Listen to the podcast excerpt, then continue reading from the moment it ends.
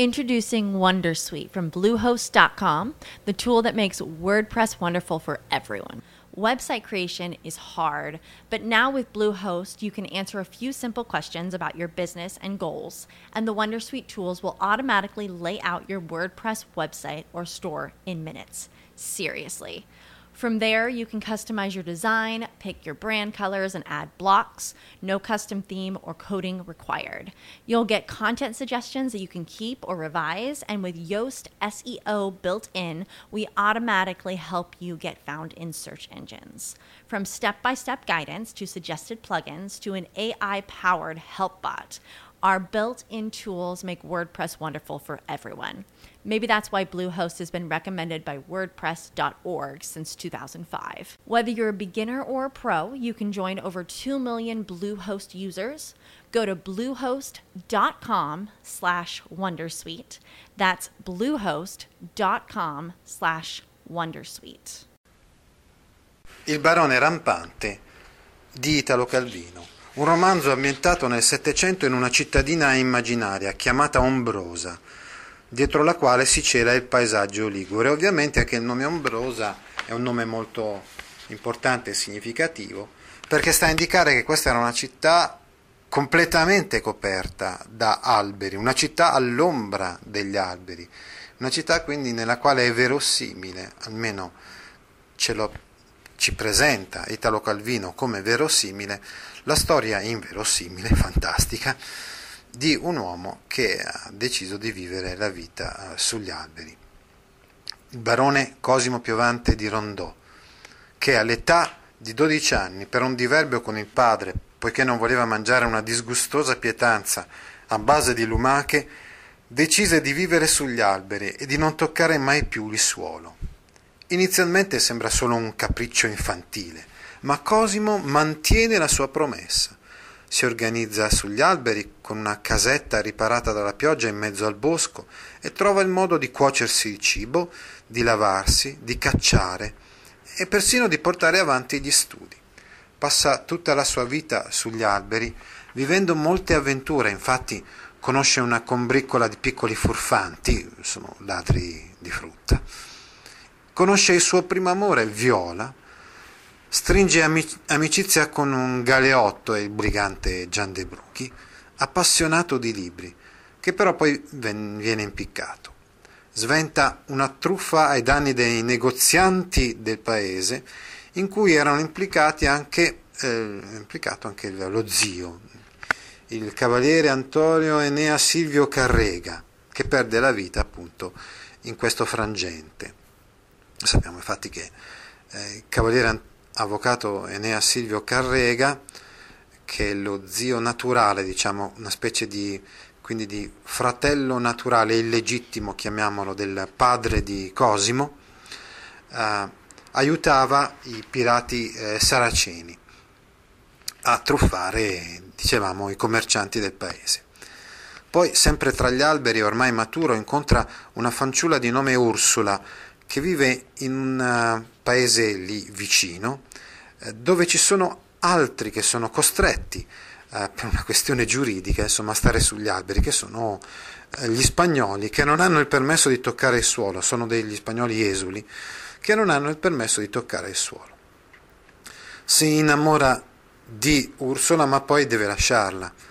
Capita la stessa cosa anche quando uh, reincontra Viola ma l'avventura eccezionale e incredibile che, eh, che compie Cosimo eh, sugli alberi non lo eh, allontana, non lo estranea dalla realtà, dalla realtà storica, al punto che fa la conoscenza di Napoleone, che è venuto nel suo paese, dove scoppia la guerra appunto tra francesi e eh, Austria, da, da una parte e austriaci eh, dall'altra, Austria, austro-piemontesi diciamo, no? perché in quel frangente ovviamente i piemontesi, Savoia eccetera erano alleati con, con gli austriaci.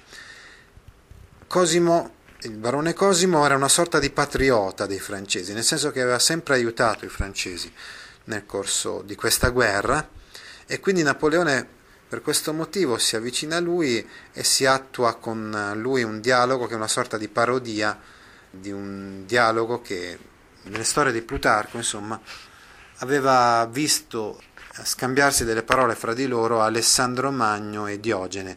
Alla fine Alessandro Magno aveva detto: Se non fossi Alessandro vorrei essere Diogene. E così Napoleone eh, dice a Cosimo: Se io non era l'imperatore Napoleone avrei voluto ben essere il cittadino Cosimo Rondò. Ma ripeto, è una parodia. Ecco. Infine Cosimo, ormai sessantenne, appesantito dalla vecchiaia, si ammalò a causa delle notti umide e piovose trascorse sempre sugli alberi, ma non per questo venne meno alla sua promessa. Un giorno apparve nel cielo una mongolfiera e per fermarsi gettò l'ancora. Cosimo si aggrappò alla corda e sparì per sempre. Nella tomba di famiglia fu riportato. Cosimo Piovasco di Rondò visse sugli alberi, amò la terra, salì in cielo. Nel romanzo sono spesso utilizzati periodi medi, diciamo di media lunghezza. Insomma, la lingua de, del barone rampante è una lingua non sciatta, ecco, ma sicuramente mh, usata con attenzione e quindi anche i periodi sono vari, ce ne sono alcuni più brevi, altri più lunghi, altri meno medi, insomma. Esempio di un periodo lungo. Nostro padre era tra i pochi nobili delle nostre parti che si fossero schierati con gli imperiali in quella guerra. Aveva accolto a braccia aperte il generale von Kurtewitz nel suo feudo, gli aveva messo a disposizione i suoi uomini e per meglio dimostrare la sua dedizione alla causa imperiale aveva sposato Conradin, tutto sempre nella speranza del ducato. E gli andò male anche allora, come al solito, perché gli imperiali sloggiarono presto e i genovesi lo caricarono di tasse. Un esempio di periodo medio, a pagina 137, più tardi Cosimo dovrà capire che quando quel problema comune non c'è più, le associazioni non sono più buone come prima e val meglio essere un uomo solo e non un capo. Esempio di un periodo breve, a pagina 38, andai a letto ma non volli spegnere la candela, punto. Forse quella luce alla finestra della sua stanza poteva tenergli compagnia, punto avevano una camera in comune con due lettini ancora da ragazzi. La prosa è realistica e dal punto di vista del lessico e della lingua utilizzata c'è da dire che ci sono spre- spesso dei, delle espressioni in altre lingue, ad esempio in francese eh, oppure in spagnolo, eh, degli abitanti di Oliva Bassa, o meglio, degli spagnoli che si trovano sulle piante di Oliva Bassa. No? Mentre è usato un registro informale quando Cosimo incontra un gruppo di piccoli vagabondi. Ad esempio, a pagina 45, dove è finito quel saltimpalo con le ghette? si chiedevano loro, non vedendoselo più davanti. Ehi tu, cala da basso, ormai non ci pigliano. Ecco, questo è, il, è riferito al momento in cui insomma, Cosimo incontra i, ladri eh, di frutta. I ladri di frutta chiamano Cosimo un, i saltimpalo con le ghette, con le ghette perché i nobili allora usavano le ghette, saltimpalo perché continua a arrampicarsi, eh, più che sui pali, sugli alberi ovviamente. Nel racconto non c'è coincidenza fra fabula e intreccio, infatti all'inizio del romanzo si dice subito che a 12 anni, che, che Cosimo insomma, va sugli alberi ai 12 anni, e poi dopo però torna indietro a parlarci un po' della, uh, insomma, della fanciullezza di Cosimo. Eh, Biagio insomma ricorda, il fratello Biagio ricorda un po' alcuni episodi. Eh? Ad esempio, fu il 15 giugno del 1767 che Cosimo Piovasco di Rondò, mio fratello, sedette per l'ultima volta in mezzo a noi, eravamo nella sala da pranzo. Questo dicevamo, è proprio l'inizio del romanzo, no? mentre invece poi ci sono delle, dei flashback, ci sono anche prolessi o anticipazioni. Ad esempio, dice sempre Biagio, di questo accumularsi di risentimenti familiari mi resi conto solo in seguito. Oppure, ci arrampicavamo sugli alberi, questi primi giochi innocenti si caricano adesso nel mio ricordo come di una luce di iniziazione, di presagio. Ma chi ci pensava allora? Ecco. Quando insomma Biagio uh, ricorda appunto cosa facevano da bambini loro due e eh, c'è una sorta di anticipazione di quello che poi avverrà quando quando Cosimo ormai andrà sugli alberi. Dei vantaggi di questo saggio operare godette soprattutto nell'età più tarda, quando la forma degli alberi sopperiva sempre di più alla sua perdita di forze. Sì, anche questa è un'anticipazione. C'è all'inizio della sua avventura sugli alberi, Cosimo uh, fa dei raccordi, tra virgolette, favorisce meglio uh, i rami che eh, si allungano verso altri alberi e taglia, magari pota altri rami meno utili per passare da un albero all'altro e questa cosa sarà utile poi nell'età più tarda quando uh, lui sarà sempre meno in grado di continuare ad arrampicarsi. Per quanto riguarda le sequenze, ci sono sequenze di ogni tipo, ci sono per esempio sequenze descrittive per immedesimare il lettore nell'ambientazione e nella storia, ad esempio a pagina 159. Erano uomini con vestimenti nobili, tricorni piumati, grammanti e donne dall'aria pure nobile, con veli sul capo, che stavano sedute sui rami a due o a tre, alcune ricamando e guardando ogni tanto, ogni tanto, giù in strada con un breve movimento laterale del busto e un appoggiarsi del braccio lungo il ramo, come a un davanzale. È la descrizione degli spagnoli che lo incontra appunto a Oliva Bassa. Aveva saputo che c'era questo gruppo di spagnoli che stava sugli alberi incuriosito, era riuscito non senza difficoltà ad andare da Ombrosa a Oliva Bassa, altro paese immaginario, e qui quando arriva a Oliva Bassa vengono descritti gli spagnoli. Poi sono importanti le sequenze narrative, ovviamente, per lo svolgimento della vicenda, essendo un racconto molto avventuroso in alcuni punti. Cosimo seguiva il bassotto, ad esempio, quando c'è il capitolo su Ottimo Massimo, il cane, che muoveva passi a caso là intorno e il bassotto, ondeggiando a naso distratto, vide il ragazzo sull'albero e gli scodinzolò. Incomincia qua una compagnia, diciamo così, di, de, del cane alla vicenda del nostro barone rampante. Infine ci sono anche sequenze riflessive, un po' più rare. Con tutto questo furono degli ottimi genitori, ma talmente distratti che noi due potevamo venir su quasi abbandonati a noi stessi. Fu un male o un bene? E chi può dirlo? Questo lo dice sempre all'inizio del romanzo Biagio quando ricorda la loro infanzia. I temi principali di questo racconto sono, ad esempio, la morte. Alla fine del romanzo Cosimo muore, ma prima muore Gian de Brughi, il ladro che Cosimo aveva conosciuto, oppure muore lo zio, abbiamo visto in quella scaramuccia fra saraceni da una parte e mercanti del paese dall'altra. Oppure muore la madre, la madre che era sempre stata, come dire, tutto l'opposto di, di Cosimo, infatti molto rigida, marziale, eccetera. Poi però negli ultimi tempi Cosimo si avvicina a lei proprio mentre sta morendo. Poi il tema del dolore. Cosimo, oltre a soffrire dopo la morte dei suoi conoscenti, prova un grande dolore quando Ursula è costretta a partire con la sua gente, insomma con gli spagnoli, o anche quando Viola lo lascia, lo molla, diciamo.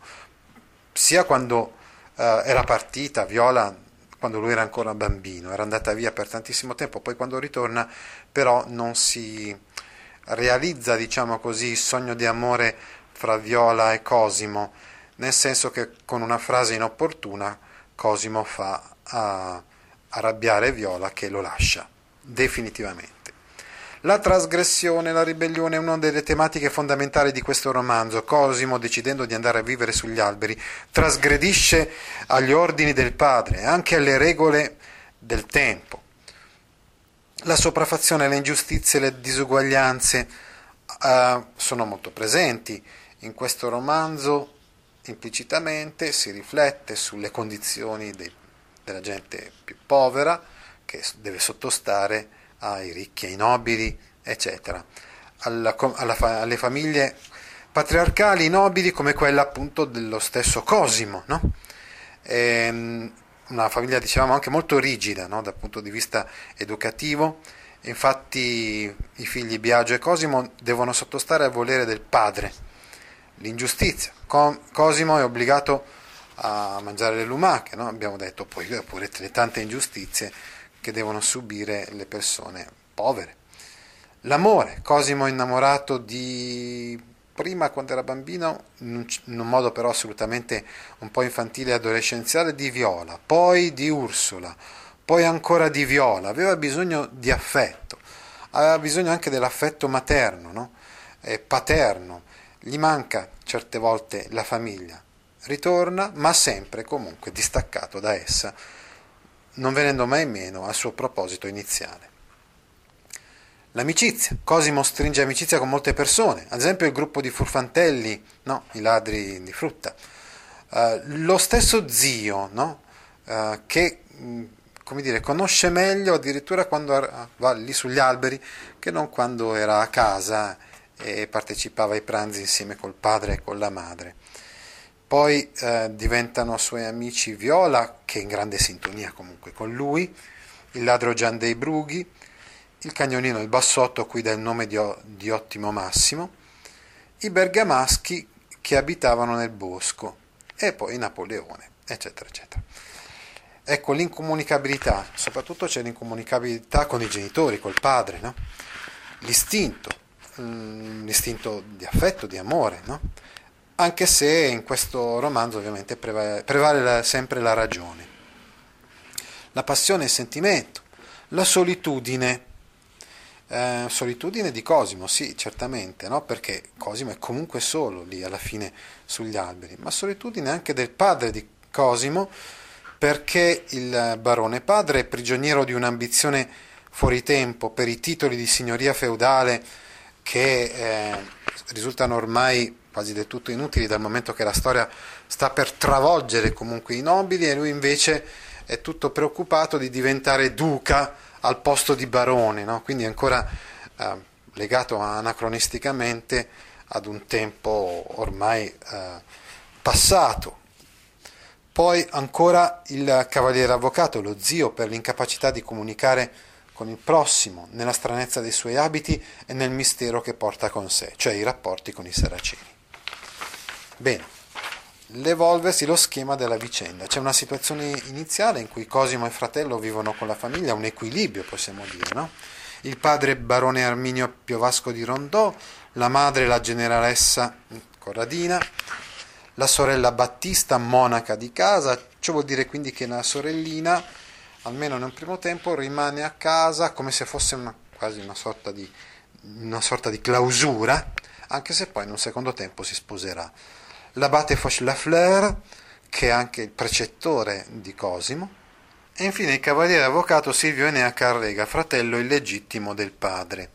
Ovviamente l'elemento di rottura è il momento in cui è il rifiuto di Cosimo di mangiare un piatto di lumache preparato dalla sorella. La sorella preparava appunto dei piatti, si racconta, e la sua decisione di andare a vivere sugli alberi. Abbiamo a questo punto tutto un evolversi della situazione tra miglioramenti o peggioramenti. Per esempio il miglioramento di Cosimo che riesce a organizzarsi e a fare tutto ciò che avrebbe fatto restando a terra anche lì sugli alberi, come cucinare, lavarsi. Il peggioramento, la partenza di Viola o quella di Ursula, la morte della madre di Cosimo, eccetera. La situazione finale è, il romanzo si chiude con la scomparsa eh, di, di Cosimo, che però comunque anche quando muore non va in terra, non viene neanche sepolto, ma viene portato via dalla mongolfiera. Cosimo è un ragazzino di nobile origine, che ha un modo di pensare molto originale e per questo si rifugia sugli alberi. Cosimo considera i rami degli alberi come un mondo contrapposto a quello abituale delle persone che vivono con i piedi per terra e impone a se stesso una regola, non scendere mai dagli, alberi. Tutto ciò in seguito ad una discussione e una ribellione nei confronti contro insomma, la disciplina familiare. Cosimo non vuole più rimettere piede a terra perché ha imposto a se stesso questa regola, mentre Viola tende a dare al gioco di stare sugli alberi una coloritura infantile fantastica e lei comunque eh, non rimane a vivere tutto il giorno e la notte anche sugli alberi, mentre invece Cosimo tende a fare della sua esistenza sugli alberi un sistema rigoroso, con una sorta, una coloritura di impegno morale, una coerenza, insomma, etica fino in fondo. Di fronte a Viola, che tende a cambiare le regole, dando sempre nuovi significati, così rendendo labili, deboli, non impegnative le scelte di Cosimo, lui ribadisce il suo punto di partenza. Io non scendo a terra perché non voglio. Un atto di volontà, una scelta quindi. Non si tratta soltanto di un capriccio. Se fosse stato un capriccio, infatti, sarebbe finito subito. Probabilmente Cosimo, staccandosi dal suolo, vuole anche guardare dall'alto la realtà. È un simbolo, insomma, un pochettino della ragione. La ragione che ci permette di guardare con molta attenzione e lucidità la realtà, la società sottostante. L'arco di tempo in cui avvengono i fatti è tutta la vita di Cosimo, da quando aveva 12 anni e è salito sugli alberi fino a quando è morto, a 65 anni circa. La storia di Cosimo sembra proseguire nell'età adulta solo per una scommessa, ma ripeto, non è solo una scommessa, un capriccio, eccetera. Lui decide di condurre fino in fondo tutta la sua vita sugli alberi. Tutte le volte che compare un personaggio, questo personaggio viene minimamente inquadrato attraverso, abbiamo visto, delle descrizioni, no? come nel caso degli spagnoli, no? oppure anche nel caso dell'abate Fauchelevent, un vecchietto secchio e grinzoso che aveva fama di giansenista. Per questa sua fama aveva dovuto abbandonare il Delfinato, sua terra natale, per scampare ad un processo di inquisizione. Ecco, poi ci sono, ecco, sono presenti scene, eh, pausa di riflessioni, anche se non sono molto, molto presenti nel, nel, nell'opera. Sommari Ellissi. Ecco, un esempio di Ellissi è quando il narratore salta alcuni anni della vita di Cosimo, che non sono evidentemente particolarmente significativi per la narrazione, soprattutto verso la fine del romanzo, per raccontare le sue geste in età matura. Dicevamo che certe cose sono narrate in modo dettagliato, persino con delle pause. Certe altre invece sono un po' riassunte. Un esempio di sommario è quando dice a farla breve gli era venuta l'idea di un acquedotto pensile con una conduttura sostenuta dai rami degli alberi che avrebbe permesso di raggiungere il versante opposto della valle, gerbido ed irrigarlo. Ecco, come vedete Cosimo comunque è utile alla sua comunità, è utile alla società e fa delle cose che possono servire a tutti, come questo acquedotto si, per quanto riguarda gli spazi si ha un'elevata prevalenza di spazi aperti eh, rispetto agli spazi chiusi, proprio perché Cosimo decide di vivere sugli alberi. Esempio di uno spazio aperto, il viale aveva tutta un'altra prospettiva, le aiuole, le ortensie, le camelie, il tavolino di ferro per prendere il caffè. Il giardino. Più in là le chiome degli alberi si affittivano e l'ortaglia digradava in piccoli campi a scolo, sostenuti da muri di pietre. Il dosso era scuro di oliveti e dietro l'abitato di Ombrosa sporgevano i suoi tetti di mattone sbiadito e ardese, ne spuntavano pennoni di bastimenti, là dove sotto c'era il porto. In fondo si stendeva il mare, alto d'orizzonte, ed un lento veliero vi passava. Dicevamo che lo sfondo dell'ambiente è quello generico della Liguria. Un ambiente interno invece è la casa di Cosimo, o più precisamente la sala da pranzo, la cameretta sua, del fratello e la cantina, ma sono soltanto spazi non particolarmente rilevanti. Dicevamo che infatti prevalgono senz'altro gli ambienti esterni. Gli alberi rappresentano per Cosimo un modo per staccarsi dalla realtà, dalla terra. Il narratore è interno alla vicenda, un narratore di primo grado, la focalizzazione il punto di vista interno.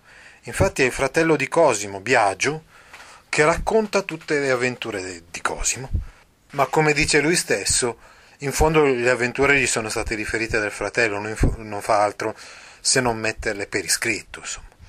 I discorsi più frequenti sono quelli diretti, ma ci sono anche discorsi indiretti. Facciamo qualche esempio di discorso diretto a pagina 166.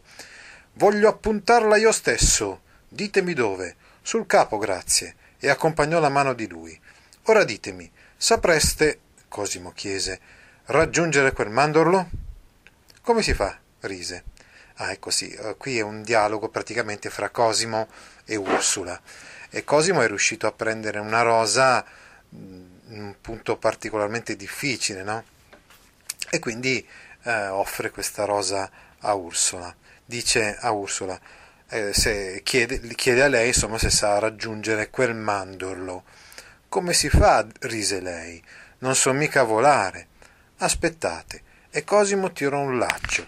Se vi lasciate legare a questa corda io vi scarrucolo di là. Ma no, ho paura. Ma rideva, intanto rideva, quindi intanto era quasi attratta no, dalla, dall'avventura. Vabbè, insomma, questo è un, un esempio, dicevamo, di discorso diretto, insomma, di dialogo. L'autore usa la tecnica particolare di inserire nel corpo della narrazione battute di dialogo senza speciali segni di punteggiatura, un espediente usato dagli scrittori contemporanei per dare vivacità e naturalezza al racconto, senza bisogno quindi di virgolette, due punti virgolette, eccetera. Cosimo, che si era allontanato in uno dei suoi giri di esplorazione, tornò trafelato. Gli ha fatto venire il singhiozzo, ecco, da, dal discorso, insomma, raccontato, mm, riassunto, eccetera, Cosimo che si era allontanato in uno dei suoi giri di esplorazione tornò trafelato, si passa direttamente appunto, al discorso diretto senza verbi di dire, di introduzione, senza i due punti, con un semplice trattino. Gli ha fatto venire singhiozzo, gli ha fatto venire singhiozzo. Il conte si impensierì. Terminiamo questa scheda libro, diciamo, con una sorta di contestualizzazione ricordando che Italo Calvino è nato nel 1923 ed è morto nel 1985. Ha esordito nel 1947 col Sentiero dei Nidi di Ragno, cui hanno fatto seguito i racconti di guerra partigiana Ultimo viene il corvo.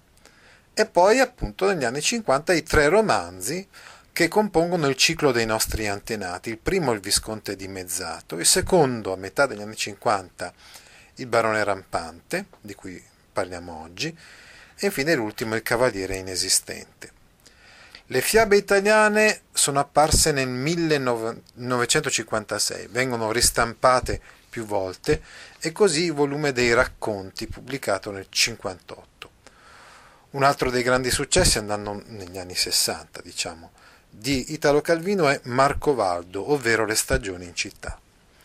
Al romanzo breve La giornata d'uno scrutatore del 1963 sono poi succeduti due volumi di racconti di ispirazione scientifica, prima le Cosmicomiche e poi T con Zero, sempre con lo stesso protagonista, QFVFQ.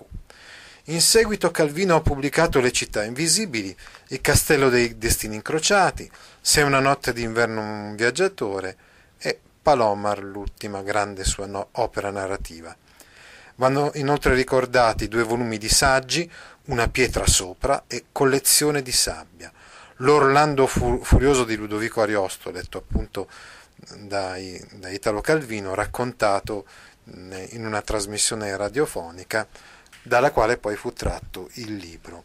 Sono usciti Sotto il sole, Giaguaro, Sulla fiaba e poi Lezioni americane, indubbiamente fra i saggi direi che le elezioni americane occupano un, un posto privilegiato. E infine la strada di San Giovanni. Il barone rampante è un'avventura scritta per gioco, ma il gioco sembra ogni tanto complicarsi, trasformarsi in qualcosa d'altro. Il fatto di svolgersi nel secolo XVIII da principio fornisce al libro solo uno scenario di maniera, poi l'autore si tuffa nel mondo che ha evocato, per proiettarsi significativamente nel secolo dei lumi. Il libro allora a tratti diventa un romanzo storico sul Settecento e attorno al protagonista si muove la cultura dell'epoca, la rivoluzione francese, Napoleone, eccetera. Fino a un certo punto però romanzo storico, perché questi aristocratici, questi illuministi, questi giacobini, napoleonici, eccetera, sembrano soltanto figurine di un balletto.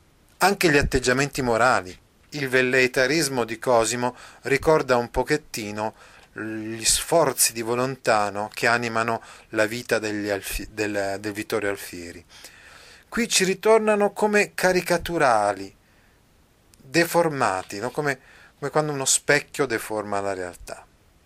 Resta per l'autore di questo libro l'oggetto di un amore continuamente dichiarato, ma che egli sa di non poter realizzare, perché l'albero della letteratura male sopporta i frutti fuori stagione. Un nostalgico intrecciarsi di riferimenti si può stabilire, per esempio, tra il barone rampante e le confessioni di un italiano di Ippolito Nievo. L'arco della vita di Cosimo di Rondò copre pressappoco gli stessi anni di quella di Carlino di Fratta. non manca la galleria degli eccentrici nobilotti di provincia, tra cui un familiare vestito alla turca. Viola può essere considerata una sorella minore della Pisana, no? l'altra protagonista, diciamo così, delle confessioni di un italiano. E gli echi della rivoluzione, gli alberi della libertà, perfino l'incontro con l'imperatore Napoleone in persona, sono elementi comuni ai due libri. Ma il ricordo della calda, affettuosa, appassionata visione del mondo di Nievo non fa che dar risalto alla stilizzazione grottesca, secca, ironica, tutta scatti e saltelli ritmici del barone rampante. Siamo di fronte a una parodia di romanzo storico. Tuttavia, l'autore cerca sempre di evitare gli anacronismi intenzionali, le caricature troppo facili, il sapore di divertimento scolastico proprio delle parodie. Per situare esattamente lo sfondo del libro, bisogna ricordare che negli ultimi decenni gli storici italiani si sono occupati soprattutto del periodo che precede, accompagna e segue la Rivoluzione francese, dei suoi riflessi nella storia delle idee e della letteratura anche in Italia, degli illuministi e dei giacobini, che costruirono minoranze intellettuali combattive in ogni paese d'Europa.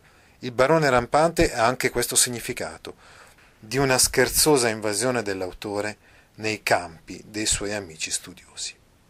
È proprio questo forse il pregio maggiore di Italo Calvino, quello di trattare con garbo, con leggerezza, argomenti di grande spessore storico, senza fare però mai saggi storici, ma mostrandosi quel maestro della narrativa non solo realistica, ma anche fantastica che egli è. Ti interessano file di questo genere? Allora vieni su www.gaudio.org e iscriviti alla newsletter A Scuola con Gaudio all'indirizzo www.gaudio.org/news. Every day we rise, challenging ourselves to work for what we believe in. At US Border Patrol, protecting our borders is more than a job. It's a calling. Agents answer the call working together to keep our country and communities safe. If you're ready for a new mission, join U.S. Border Patrol and go beyond. Learn more at cbp.gov/careers.